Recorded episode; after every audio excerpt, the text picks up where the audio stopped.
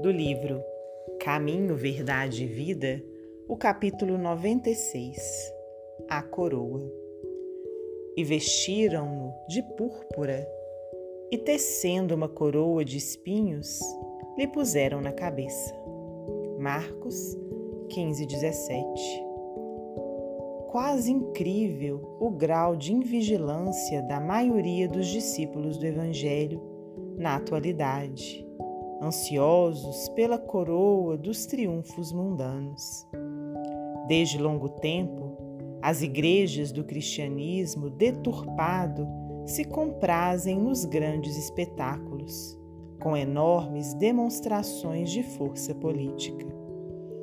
É forçoso reconhecer que grande número das agremiações espiritistas cristãs, ainda tão recentes no mundo, tendem às mesmas inclinações.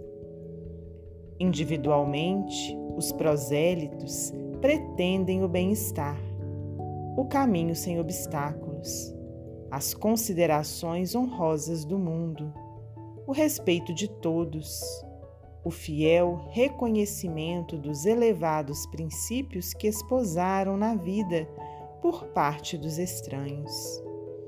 Quando essa bagagem de facilidades não os bafeja no serviço edificante, sentem-se perseguidos, contrariados, desditosos. Mas e o Cristo? Não bastaria o quadro da coroa de espinhos para atenuar-nos a inquietação?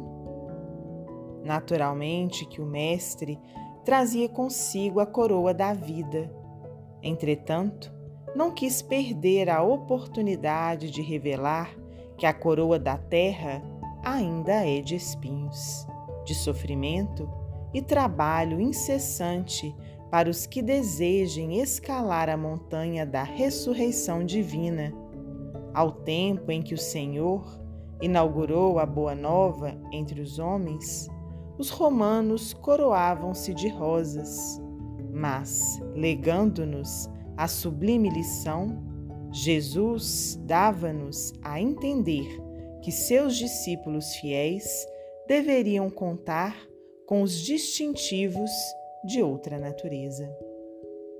Emmanuel, psicografia de Francisco Cândido Xavier.